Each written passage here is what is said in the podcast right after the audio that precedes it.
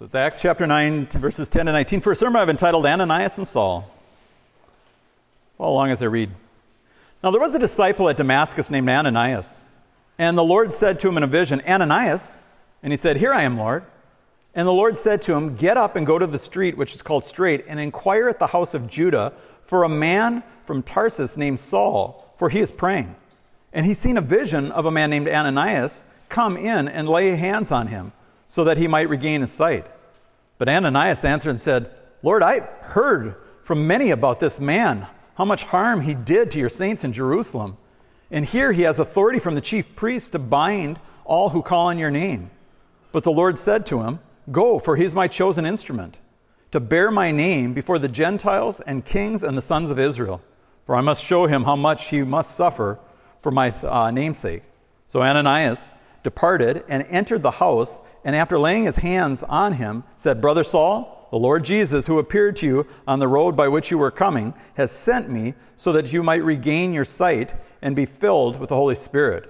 And immediately there fell from his eyes something like scales, and he regained his sight. And he got up and was baptized, and he took food and was strengthened. You know, a couple of weeks ago, my wife and I went to see the movie Sound of Freedom. If you have not seen it yet, I would encourage you to do so. The movie is well done, it's gripping, and of course, it's heart wrenching.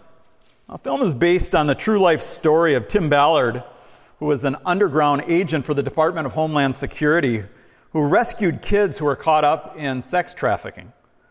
Well, after retiring from government work, he went on to start an organization called Operation Underground Railroad, which uh, furthered that effort. Now, when the movie was over, and the credits started to roll, I stood up and thought about walking out, which I would do normally, but then I noticed there was a message that said, wait three minutes uh, for a message from Jim Caviezel, the main star. Well, I wanted to hear that, so I waited, and as I did, I watched the credits roll by. They listed the actors, the director, the producer, the unit pr- production manager, the sound designer, the music supervisors, the stunt coordinator, and the key grip. What's a key grip? I didn't know, so I had to look it up. Well, a key grip is the one who's ahead of the grip crew. What's a grip crew? Well, those are the people who set up and control the, the cameras during the production of the television series. Well, these people uh, are not to be confused, though, with gaffers. They're the ones who do the lights. But I was, I was thinking as the credit was rolling on, I thought, why do they even run these? I mean, other than the stars, nobody knows any of their names. And no one really cares who these people are or what part they played in the movie. I mean, I get it that those involved appreciate their names being listed. My wife's younger sister was a costumer for Disney, and uh, her name was listed on the credits for a television program that ran for a couple of years on the Disney Channel. But other than family members and friends, did anyone see the name Maria Vetch? And if they did, did they say, Good job, Maria? So why do they run those credits? Well, I think it's because the producers of the movie understand the work that goes into the production, and they want to give credit where credit is due. Well, when you read through the Bible, you find that there's some big stars, central characters, who take up a number of pages. Think about Abraham, or Moses, or David, or Jeremiah. But who remembers those lesser characters who played supporting roles to these men? I mean, we remember Joshua, Moses' assistant, but who recalls Caleb, a man who was another great supporter of Moses. Everybody knows about David, but how many are familiar with Jonathan, David's friend and Saul's son? When God took the kingdom away from Saul, he also was taking it away from Jonathan, who was the heir. And yet, Jonathan told David that he was good with the choice and that he would be there to support him. Jeremiah, the prophet, was thrown in a muddy cistern, but who remembers who got him out? It was an Ethiopian man named Ebed Melech who intervened with the king and then hoisted Jeremiah out of the mud. One more name Naaman the Syrian. He was healed of his leprosy by Elisha. But who convinced this foreigner to go to the land of Israel to seek help from the prophet? It was a young Israelite girl who had been taken captive in war and came to be a slave in the household of Naaman. She was concerned for her master and told his wife, he said, Oh, if only my master would see the prophet who was in Samaria, he'd cure him of his leprosy. God used an unnamed teenage girl not only to heal Naaman, but ultimately to save him. Well, here today we have another story of an unsung hero, No doubt the Apostle Paul was the most important person in the Bible other than the Lord Jesus himself. Paul was a big star. But Ananias, he was a minor actor, but one who played a pivotal role in bringing Saul of Tarsus to the big screen. So today, to help you see how Ananias played a small but important role in God's big plan and how we can do the same, we want to look at this story. So don't we pray and get into the text. Father God, I do pray for grace and mercy. Here's another man who is shining in the shadow, and I pray that we would see that and be uh, imitators of him so that we can be pleasing to you. For we ask in Christ's name. Amen. Well, what do we see in this text that speaks of Ananias and Sapphira? Well, first thing we want to consider is the man, that is Ananias himself. So your first point is the man, and that's verse 10. Secondly, the message which God gave him, that's 10 to 14. Third, the mission that would be given to Saul, that's in 15 and 16. And finally, the meeting that took place between the two, and that's 17 to 19. So the man, the message, the mission, and the meeting. Now keep in mind where we are in the text from last week. Saul of Tarsus, the man who became the Apostle Paul, was heading for Damascus looking to ferret out and round up the followers of Jesus. In the mind, his mind, those Christians were a dangerous, deluded sect of wayward Jews who believed that their leader, Jesus of Nazareth, was not only the Messiah, but the incarnate Son of God. By worshiping Jesus as such, in his mind, they were guilty of idolatry. And Jesus himself, who made those claims, was a blasphemer who deserved to be crucified. So Saul was absolutely convinced that he was doing God's will in hunting down these heretical Jewish followers of the Nazarene who were spreading their poisonous teaching everywhere. But on the way, Saul encountered the risen Christ. And when he did, his entire worldview and understanding of Judaism imploded. Have you ever seen them implode a, uh, a building? Not explode, but implode. The charges go off and the whole building collapses in on itself so that there's nothing but dust in the air and rubble on the ground. Well, that's what happened in Russia after the collapse of the Soviet Union because of the failure of communism. Anticipating the collapse would come, Alexander Solzhenitsyn edited a book about what he hoped would rise out of it, entitled From Under the Rubble.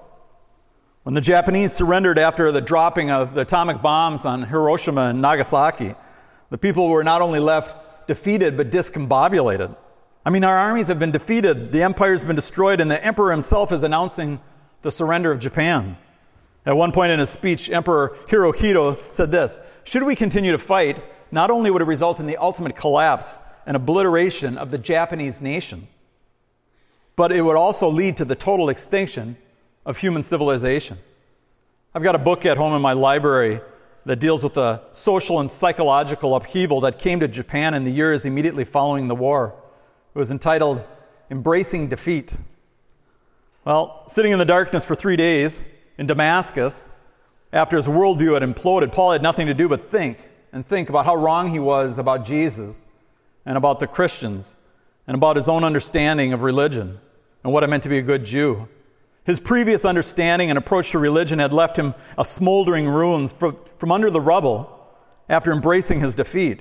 He would rise to become the greatest proponent of the faith that he once despised. And a man named Ananias was going to play a pivotal role in that transformation. That brings us to our first point the man. It's verse 10. I mean, what do we know about this man, Ananias? Actually, very little. Really, only about three things. First of all, we know that he was a disciple. Now, when you hear the word disciple, you probably first of all think of the 12 apostles. All the apostles were disciples, but not all disciples were apostles. The term disciple simply means a learner, a student, or a follower. In that sense, every Christian is a disciple. We're followers of Christ, students of the Word, constantly trying to learn how to live lives pleasing to God. Second thing we know is that he was from Damascus. that was still the uh, that was and still is the capital of Syria. Did you know that it's the oldest continually inhabited uh, city in the world? Now, it's possible that Ananias was a transplant there, a recent one, because of the persecution that took place in Jerusalem. It also could be the case that he moved there uh, years earlier, he may have even been raised there. There was a fairly large Jewish community in Damascus. Third thing we know about him is he's a devout man. Later, Paul, when he retells this conversion story of his in Acts 22, says of Ananias that he was a devout observer of the law and highly respected by all the Jews living there. You see, the early Christians still attended the synagogues. The final breach with Judaism had still not occurred. Just as a side note, though, you know, we're told that Ananias had a good reputation. Proverbs 22, 1 to 2 says this A good name is to be more desired than great wealth, favor more than gold or silver. 1 Peter 2 12 says this Keep your behavior excellent among the Gentiles, so that in the things in which they slander you as evildoers, they may, because of your good deeds, as they observe them, glorify God in the day of their visitation. You should have a good reputation at your job for being a hard worker, for being productive, for getting along with your coworkers. You should live in such a way that when people see you, they smile, they don't grimace. I mean, it's one thing if they despise you because you're a Christian, it's something else if they don't like you because you're a jerk. It's not just enough to share your faith, you have to live out your faith so people can see that there's something different about you. Writing to the Thessalonian Christians, Paul urged them to excel still more and more and to make it your ambition to lead a quiet life and attend to your own business, work with your own hands, just as we commanded you. So Ananias was not flashy, but he knew how to shine brightly and consistently so that others noticed that there was something different and special about him. That brings us to our second point, though, the message. This is in 10 to 14. It says, Now there was a disciple of Damascus named Ananias, and the Lord said to him in a vision, Ananias, and he said, Here I am, Lord. By the way, do you remember when God called Samuel when he was just a young boy? He was sleeping in the night. Samuel thought it was Eli the priest calling him. So he got up and he said, Here I am, you called me. I didn't call you, go back to sleep. After a third time of that happening, Samuel woke up Eli, and Eli realized what was going on. So he told him, He said, The next time you hear the voice, say to him, Speak, Lord, for your servant is listening. Now, God was not only calling a prophet, but he was at that time giving his first message that he was deliver, which was to Eli, his foster father, to tell him that destruction was going to come upon his household.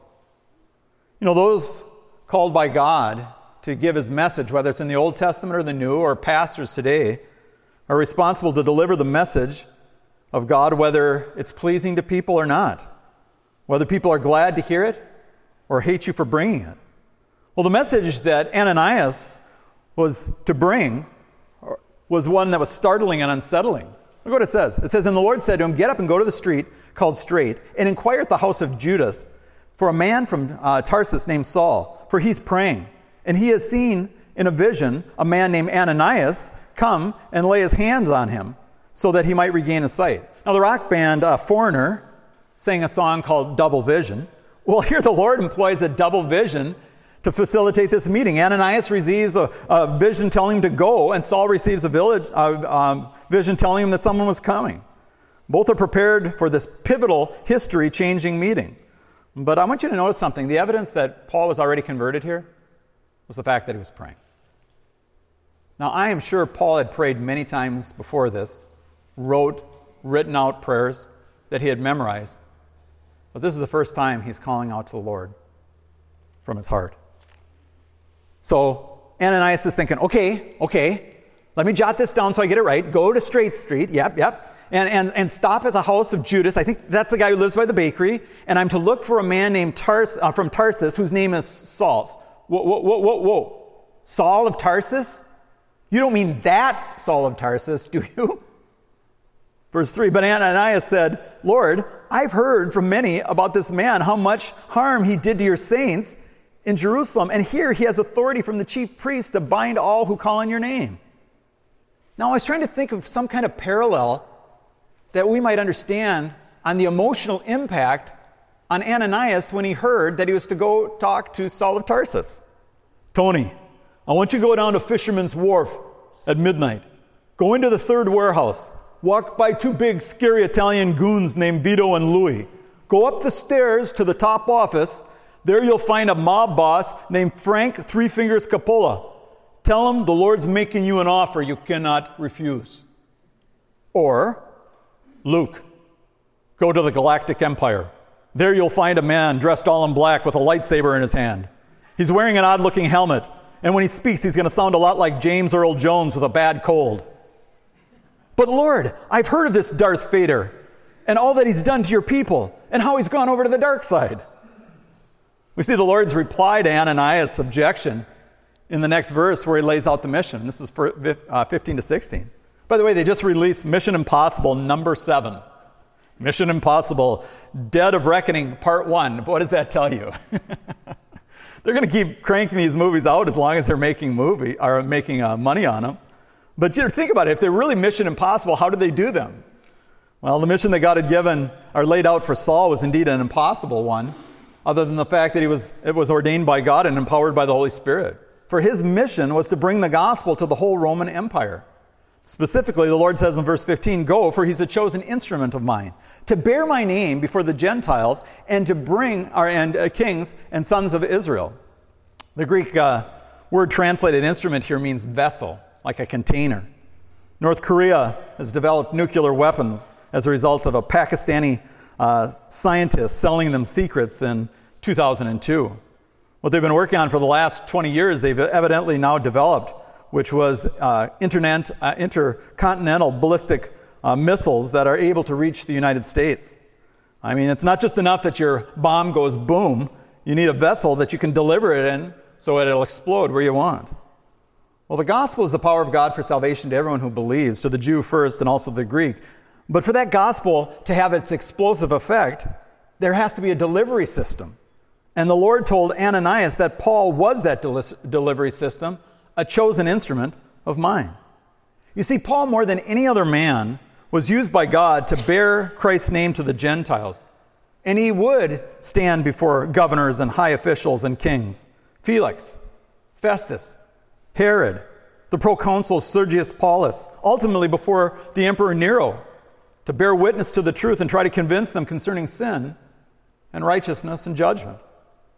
You know, every time, uh, year Time magazine does their man or person of the year, a while back they decided to do a list of the 100 most influential people of history. Now, not surprising, Jesus was number one on the list, followed by, in order, Napoleon, Muhammad, William Shakespeare, Abraham Lincoln, George Washington, Adolf Hitler, Aristotle, and Alexander the Great. Do you know that the Apostle Paul only made it on the list in the spot of 34? That's ludicrous. If Jesus is ranked first, and rightly so, then the Apostle Paul would have to be second. For if Christianity has had a greater impact on world history than any other religion or philosophy, then Saul of Tarsus, Paul, who did more to spread that religion than any other, would have to be number two. By the way, Paul was preeminently an apostle to the Gentiles. Nevertheless, we're told here that he would bear witness to the sons of Israel. Writing about the burden he felt in his own soul for the salvation of his countrymen, he said this in Romans 9 1 to 3. He said, I'm telling you the truth in Christ, I'm not lying. My conscience testifies with me in the Holy Spirit that I have great sorrow and unceasing grief in my heart, for I could wish myself to be accursed, separated from Christ for the sake of my brethren, my kinsmen, according to the flesh. You see, Paul's task would have been difficult enough if Christ had sent him to people who were eager to hear and receptive to the message, but Instead, he was sending him to people who lived in self imposed darkness, hating the truth and hating the God of the truth. Jesus put it this way this is the judgment that light comes into the world, and men love the darkness rather than light, for their deeds are evil. John 3:19.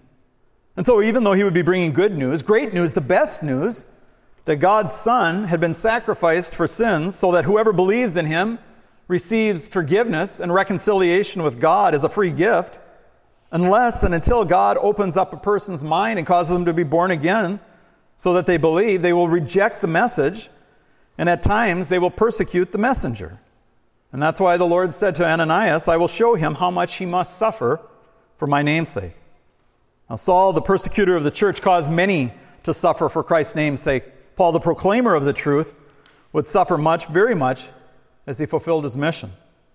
Now, listen to his own testimony years later about some of the things that he had gone through and how God made good on this promise of his future suffering. Comparing himself to false brothers who boasted about their accomplishments, Paul wrote this in 2 Corinthians 11, 28 3 to 28. He said, Are they servants of Christ? I talk as if insane. In other words, it's bragging. He said, I'm more so, in far more labors, far more imprisonments, beaten times without number. He'd been beaten so many times he didn't even remember. Oh, yeah, that's right. I was beaten in that city too. Often in danger. Five times I received from the Jews 39 lashes, meaning whipped. Three times I was beaten with rods. One time I was stoned. Three times I was shipwrecked. A night and a day I've spent in the deep. I've been on frequent journeys in danger from rivers, danger from robbers, danger from my countrymen, danger from the Gentiles, danger in the city, danger in the wilderness, danger, danger, Will Robinson.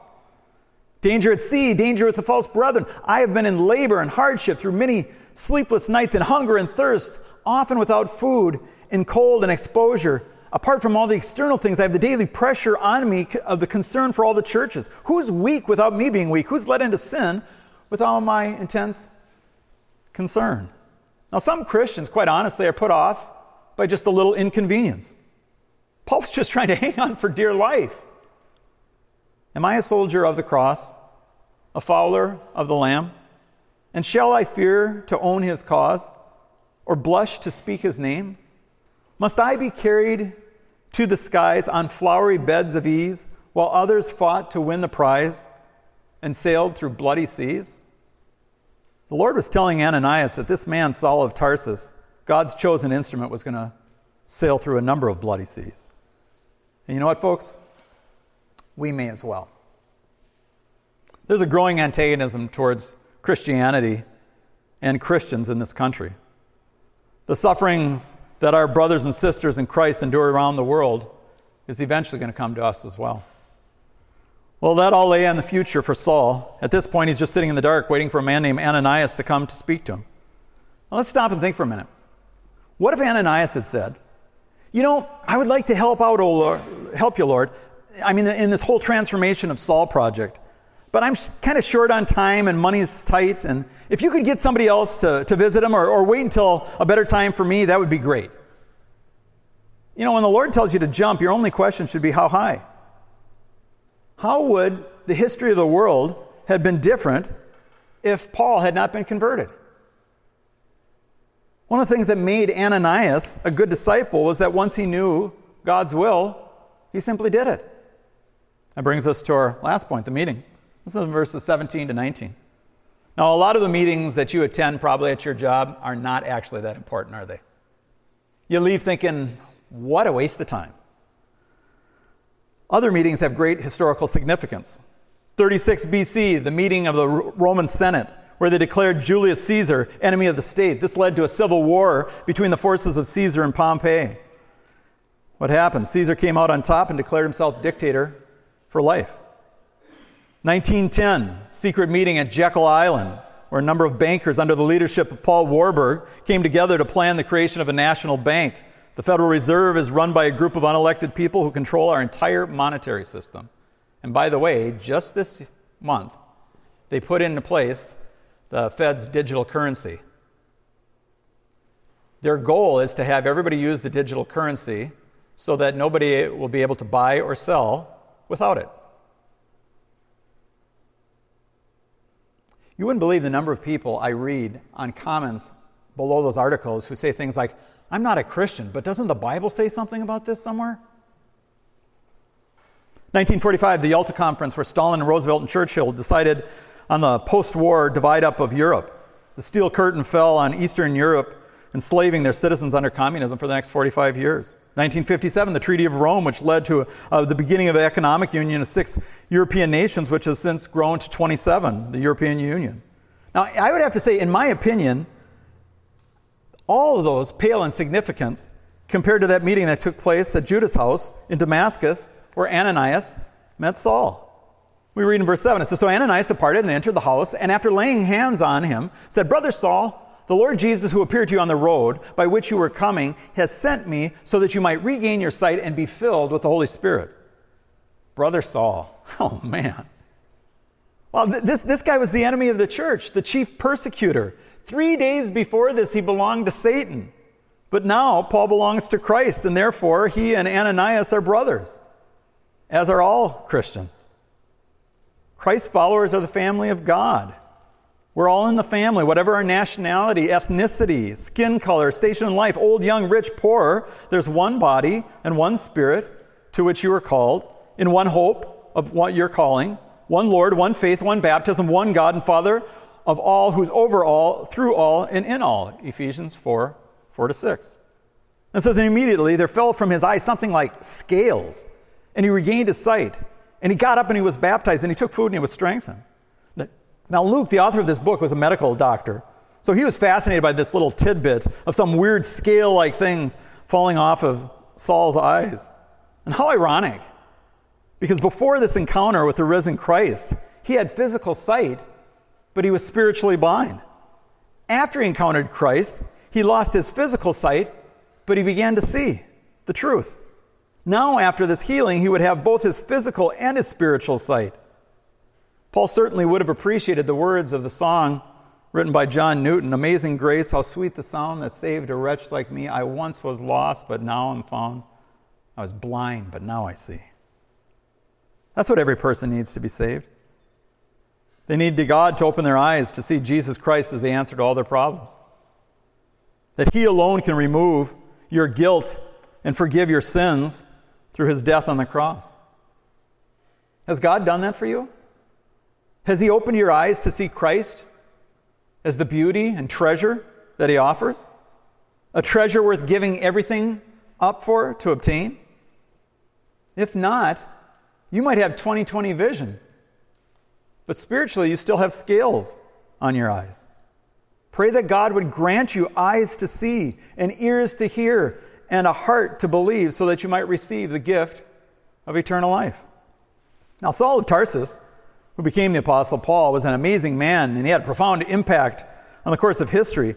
And he would have been, of course, the first to tell you that it was all by the grace of God. Now, none of us, quite honestly, is going to have the impact that the Apostle Paul did. His role in salvation history was unique and special, never to be repeated.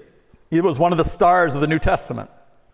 But you know, each of us can play a role like Ananias, going where God sends us, doing what God tells us, and perhaps we might be instrumental in leading a person to faith who does have a profound impact. Listen to the following story related on the Beloved Love website. It says this Alexander Solzhenitsyn, the man I mentioned earlier, was confined to a Soviet prison camp in Kazakhstan. While there, he became ill and sent to the camp, was sent to the camp infirmary, where he encountered a fellow prisoner, Dr. Boris Kornfeld. Solzhenitsyn, in his Gulag Archipelago, described the interaction. He said this Following an operation, I'm lying on a surgical ward of a camp hospital. I cannot move. I'm hot and feverish, but nevertheless, my thoughts do not dissolve into delirium. And I'm grateful to Dr. Boris Kornfeld, who's sitting beside me on my cot, talking to me all evening. The light's been turned out so it doesn't hurt my eyes, and there's no one else in the ward.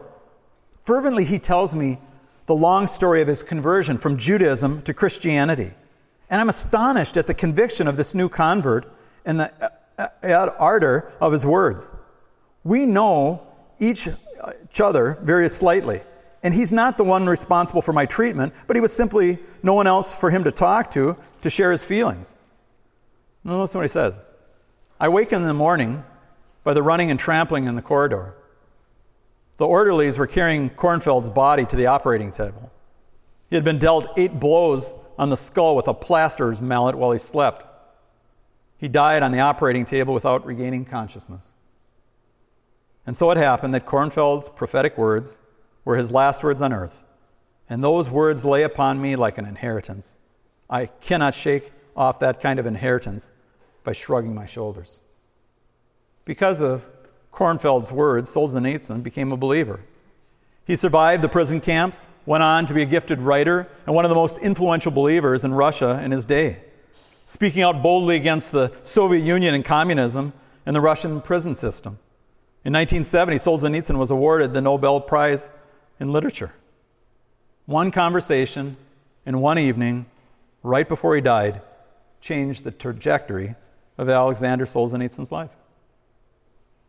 Paul said it this way Let us not lose heart in doing good.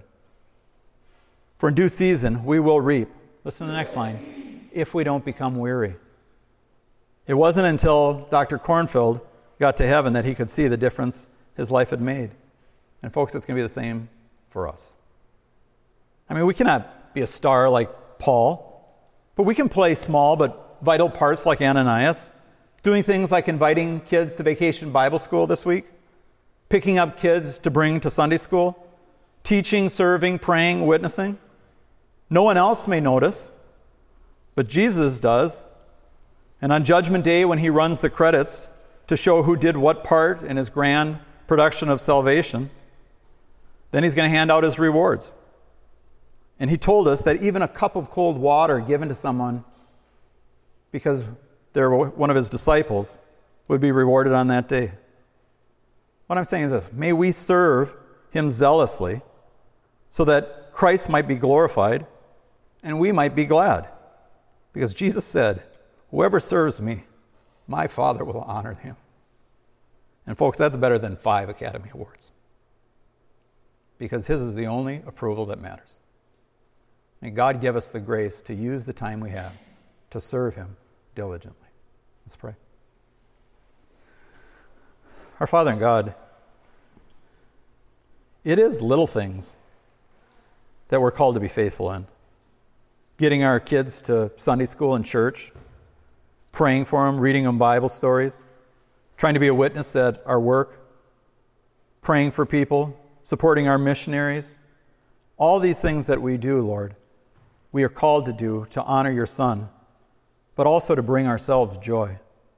Because Jesus told us that if we lose our life for his sake, we'd gain it back again. So, Father God, we do ask for grace and mercy. Give us opportunities to share and to uh, serve, and help us to have hearts to take them when they're provided. Bless us, bless our effort, and bring fruit that we might rejoice in Jesus Christ and all he does. So we ask in his name again. Amen.